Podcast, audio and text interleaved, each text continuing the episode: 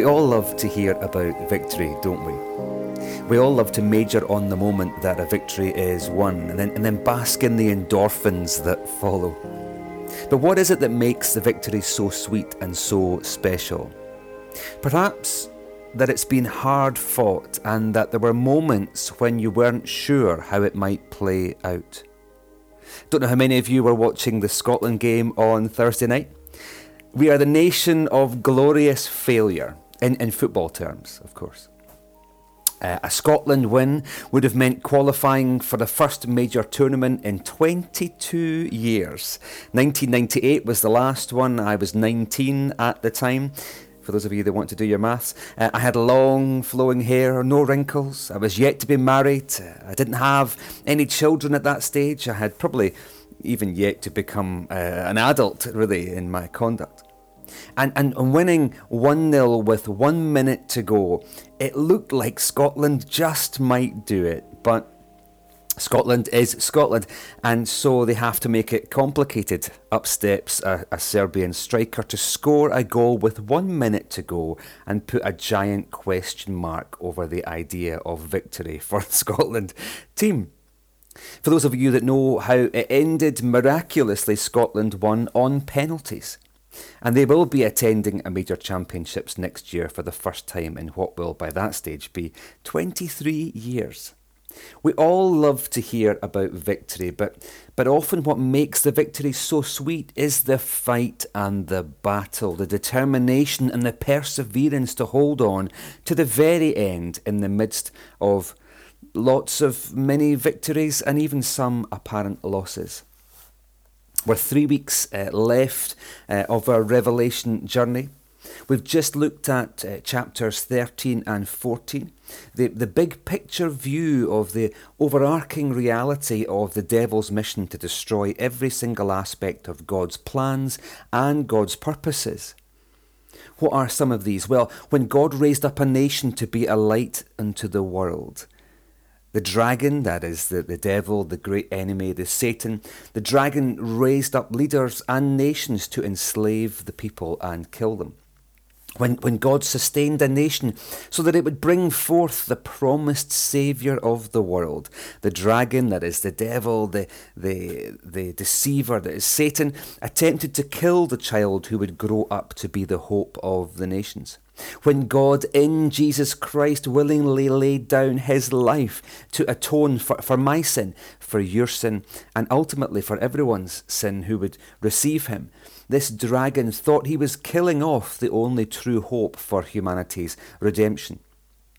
When God in Jesus Christ was raised from the dead and ascended to the throne of heaven, defeating death forever and becoming the first fruits of the resurrection, Uh, for everyone to see that if they called on his name, that is, they put their trust in Jesus as Lord and Saviour, they too would be raised to everlasting life. Well, when that happened, the, the dragon was kicked out of heaven and thrust down to earth to wage war on the church. That was Revelation 12. I mean, who says the Bible is dull? Come on.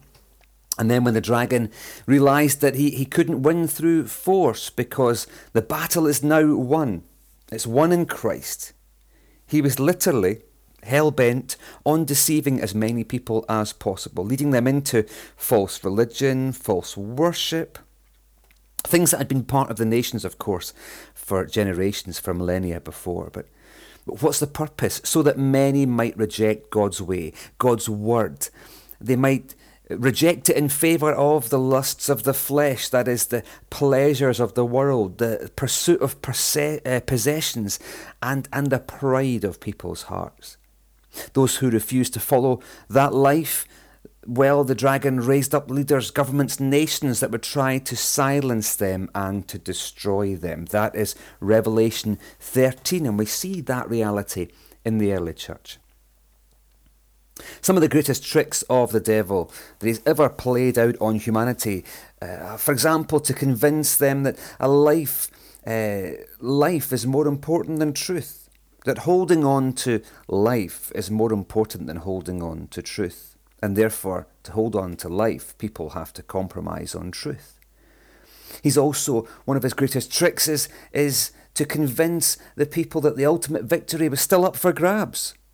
When the truth is the devil is overcome. The word says, overcome by the blood of the Lamb, that is, Jesus Christ, the sacrifice, and the word of our testimony. What is our testimony? Declaring that shed blood and the victory found in it. If chapter 12 is the big picture overview of the devil's plan, and chapter 13 is the Antichrist empires of the ages where masses were captivated by the ways of the world, well, 16 and 17, uh, from the main focus today, were brought down into the culture and into the lived out reality of life here on earth. Now we remember, though, that ours is the victory in Christ. Amen? We, we talked last week about how we live in the victory today. We touched on Romans chapter 12, verses 9 to 21. If you've had a chance to read that in the past week, it's an encouraging, inspiring, challenging word. That is the victory today. That's how we live out victory. But one of the main reasons we can live out the victory now is because we know of the assured victory to come. That gives us confidence and courage to live out the victory today. So, Revelation chapter 17, verse 14. Um, such an important verse for us to look at today when we think about victory, because a lot of what we read today will come across perhaps not like victory, but we remember the ultimate end game. Revelation 17, verse 14. It says that these will make war, that is, the kings of the earth, um, against the Lamb, but the Lamb will conquer them because he is Lord of lords and King of kings. Lord of lords and King of kings. Those who uh, with him are called chosen, are called chosen and faithful. Getting uh, tongue tied there. Those who are with him are called chosen and faithful. That reminds us of the ultimate truth of Revelation. Even though the kings and the empires of the world will fight against everything that is holy and righteous and godly and good, and that is epitomized primarily in the people of God on earth and how they live and how they carry that truth. Even though they make war against the Lamb, the Lamb will conquer them because he is Lord of lords and King of kings. Next week, we're going to concentrate primarily on the victory. That'll be so good to get to that point. Amen. Um, perhaps we would say on the blowing of the final whistle, uh, where the celebrations unfold as the time clock is stopped and the full reality of victory is finally realised. But before we get there, we have to we have to examine the mess for what it truly is. In a sense, it's like treating a wound. To treat a wound, you have to clean it out before it can heal. It's like the realization in order to embrace the Saviour and be born again, you must first acknowledge that you are dead in your sin and you need to be forgiven. We love to jump to the ultimate victory, and we will get there, but first we must acknowledge the lived out temporary reality. Let's look at some key points of the text of Revelation 15, 16, and 17, which will help us understand what unfolds prior to the victory being realised in its fullness. If you've got a Bible, we're going to look at Revelation 15, verses 1 to 4, Revelation 16, verse 1, and then Revelation 17, verses 1 to 7 and 12 to 14. There is lots of detail in here. And again, today's purpose isn't to delve into the finer points of what every little detail represents. We don't have the time for that, but rather to draw out the core truth and meaning of what John is trying to convey. So, Revelation 15, verses 1 to 4 says, Then I saw another great and awe inspiring sign in heaven seven angels with the seven last plagues, for with them God's wrath will be completed. And I saw something like a sea of glass mixed with fire, and those who had won the victory over the beast, its image, and the number of its name were standing on the sea of glass with harps from God. They sang the song of God's servant Moses and the song of the Lamb. Great and awe inspiring are your works, Lord God the Almighty. Just and true are your ways, King of the nations. Lord, who will not fear and glorify your name? For you alone are holy. All the nations will come and worship before you because your righteous acts have been revealed. Then on to chapter 16, just verse 1 uh, for now. Then I heard a loud voice from the temple saying to the seven angels, Go and pour out the seven bowls of God's wrath on the earth. And then on to chapter 17. Then one of the seven angels who had the seven bowls came and spoke with me, Come, I will show you the judgment of the notorious prostitute who is seated on many waters. The kings of the earth committed sexual immorality with her, and those who live on the earth became drunk on the wine of her sexual immorality. Then he carried me away in the spirit uh, to a wilderness. I saw a woman sitting on a scarlet beast that was covered with blasphemous names and had seven heads and ten horns. The woman was dressed in purple and scarlet, adorned with gold, jewels, and pearls. She had a golden cup in her hand filled with everything detestable and with the impurities of her prostitution. On her forehead was written a name, a mystery Babylon the Great, the mother of prostitutes and of the detestable things of the earth. Then I saw that the woman was drunk with the blood of the saints and with the blood of the witness to Jesus. When I saw her, I was greatly astonished. Then the angel said to me, Why are you astonished? I will explain to you the mystery of the woman and of the beast with the seven heads and the ten horns that carries her. Down to verse 12. The ten horns you saw are ten kings who have not yet received a kingdom, but they will receive authority as kings with the beast for one hour. These have one purpose, and they give their power and authority to the beast. These will make war against the Lamb, but the Lamb will conquer them, because he is Lord of lords and King of kings. Those with him are called, chosen, and faithful. There's loads in there, and we've obviously skipped over the finer details of the different kinds of judgments that are poured out with the bowls, and you can look at them yourselves, and, and they will parallel a lot of what was uh, written about the, the trumpets, and you'll also see dynamics, of course, of the Exodus plagues in there as well. Our purpose to today is not to delve into the finer points, but to look at the, the core truth and meaning. Our readings uh, start and end with this sense of victory, that place that we are called to live out of, and the truth we are called to hold on to. 15 verses 1 to 4 capture uh, that victory in a sense, um, but also within the context of God's judgment. The awe inspiring sign in heaven, the wrath of God about to be poured out. Now we know that it's not poured out on those that are sealed with the Spirit. That's been the consistent voice of, of Revelation that when the wrath comes from God, it doesn't fall upon God's people. When the dragon and the, and the, the devil and the beast, all the different images, when, when they are given uh, the, the ability to, to, uh, to challenge and to persecute, then that can come upon God's people. But when it's God's wrath, that does not fall upon the sealed of God, those who are sealed with the Spirit, but it falls upon those who have defied and denied God and embraced the world system of the beast. The people of, of God are seen standing on the sea of glass mixed with fire. Now, what is this future tense picture or, or reality remind us of in biblical history?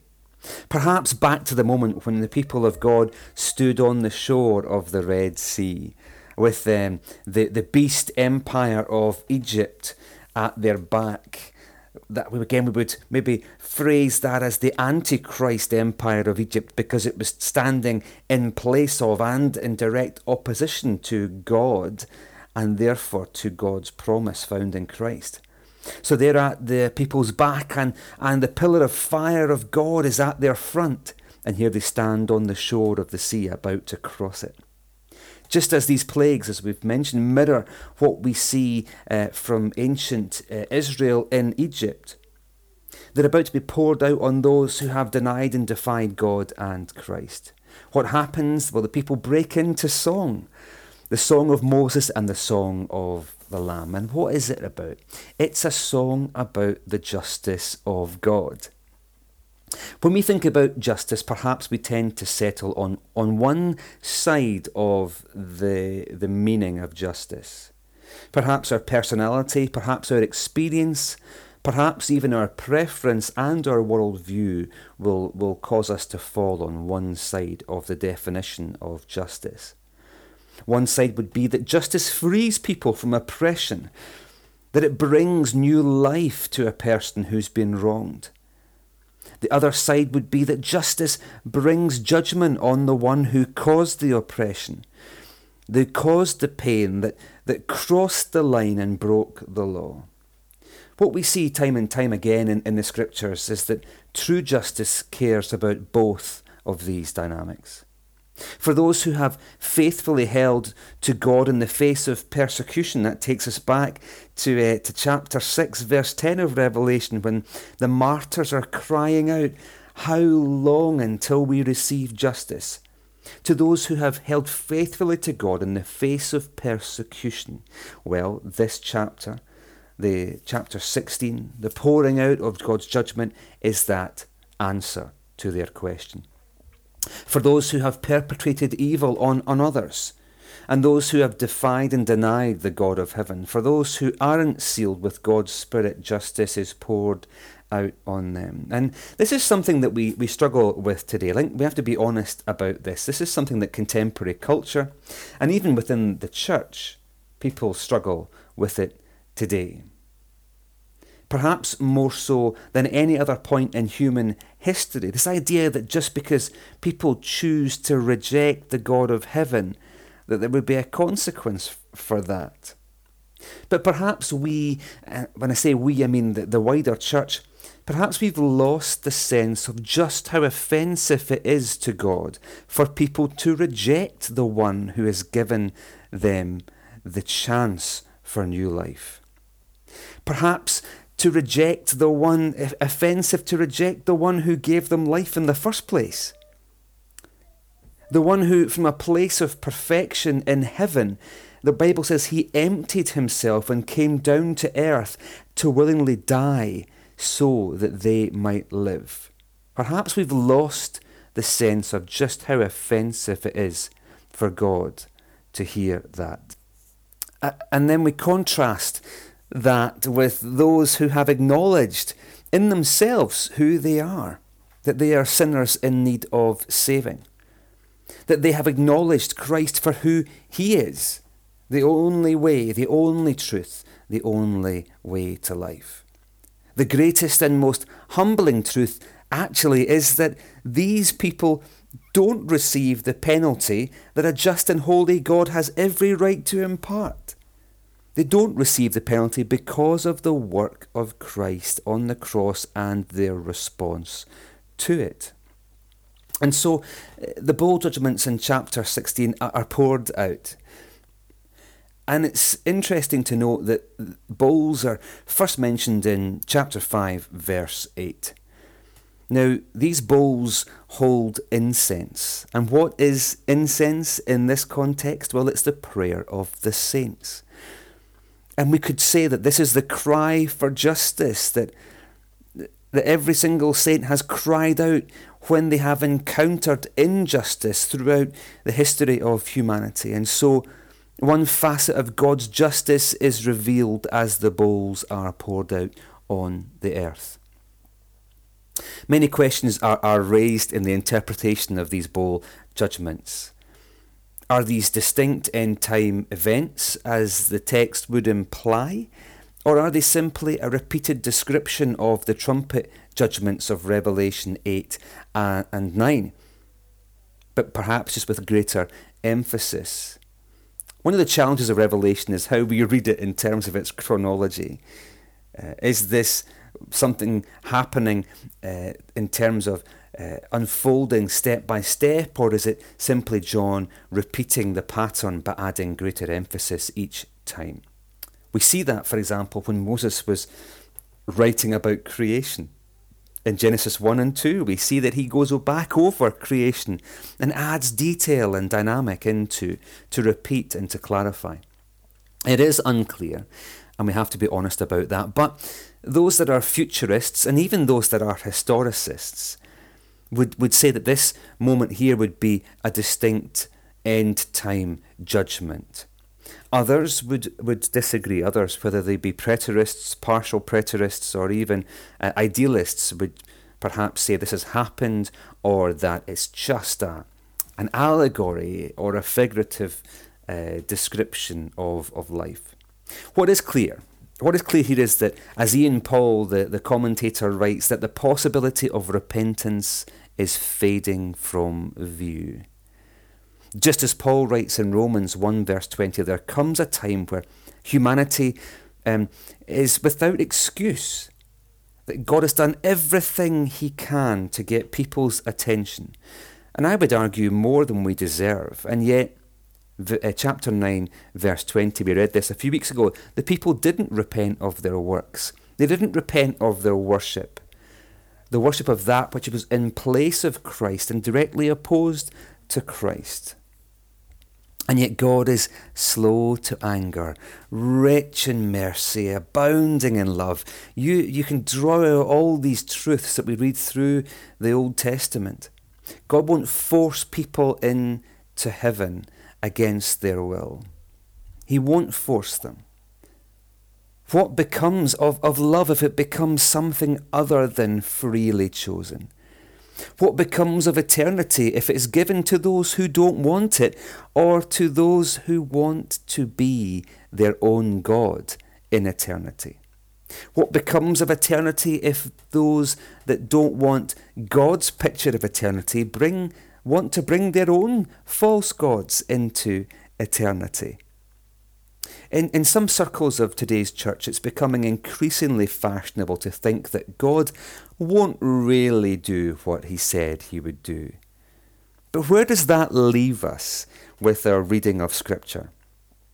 If he said he would save us, do we hold that with a loose hand too? In the same way that we would hold the parts that he said he would judge? I, I suspect people who, who, who feel that God won't be that kind of judge don't want to hold the idea that he saves us with the same level of loose hand.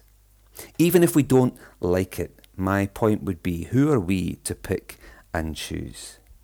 Finally, chapter 16 and 17, they introduce us to what seems to be a new character. Just when you thought that the dragon and the beasts and, and the locusts and, and the, all the different imagery that we've had thus far was, was more than enough, well, there's one more figurative picture used by John as, as we get close to the end of this incredible book. It's a character that has actually been around since the earliest days of human society, and it takes its name from the first city, the first city who built itself up on the basis of defying and denying the God of heaven. She's referred to here as the mother of prostitutes and of the detestable things of the earth. And it's, it's worth unpacking that title so that we don't misunderstand what that means. How can we understand what that means? Well, let the text speak for itself. The text says that she is Babylon the Great. She is, in essence, the spirit behind all of the defiance and denial throughout the ages. She has led the leaders of the earth, and therefore all who have followed those leaders into, the Bible says, sexual immorality. What does that mean? Well, we understand what that means in a human context between human to human. That God has a picture for sexual conduct, one man, one woman, in a marriage context. But when we look at it this way, in this, in this uh, text here, it simply means that those who should have and could have been part of the bride of Christ, who were betrothed to the groom, that is Jesus, those who should have laid down their lives, metaphorically and in some cases literally, for the one who laid his life down for them. All those who didn't do that, who chose another way, who were seduced by this woman. That is, that is the character, the woman, Babylon the Great. 17 verse 18 says that that this is the great city that has royal power over the kings of the earth, who were drunk on her wine and who were unfaithful to God as a result of it. And yet, even in the midst of all of this, the victory is declared and is seen and is known by all whose names are written in the book of life. Everyone who calls on the name of the Lord is saved. Revelation 17, verse 14 The Lamb who conquers the kings of the earth and all who followed them is the same Lamb who conquered ah, the hold of, of sin and death over all of them. If only they had received the gift of grace when they had the chance. You see, that's why we care so much about the gospel today. That's why we as the church push back against everything that opposes God's truth, God's holiness. That's why we try to lead people out of lifestyles and lead them from the pathway that leads to death. We try to lead them onto the narrow road, the narrow way of Christ and to life. Because we believe God will do all that He said He will do. And, and our love for these people compels us to speak up and not remain silent. We're, uh, we're coming up on the final victory of Christ. We're about to hear about the final judgment of the dragon, the beasts, this Babylon the Great. And it's only with a confidence in that victory that we can take seriously the battle that's gone before it. Now, this calls for courage. It calls for sacrifice and it calls for the power of the Spirit of God. And most importantly, it calls for love as God defines love. Love, a love that points the way towards eternal life and away from the path that leads to eternal death. Join me, let's pray for courage in these last days. Amen. Father, we thank you for your word. We thank you that that whilst this is so dramatic in its depiction and description, we can draw your truth from it. We can understand what John was trying to convey with what he was writing. And, and therefore, it's a warning and an encouragement for us today. Even though it was written 2,000 years ago, it's a warning and encouragement for us today. Father, help us. Help us to live in that place of victory and help us to lovingly draw people from the kingdom of darkness into your kingdom of light. Amen.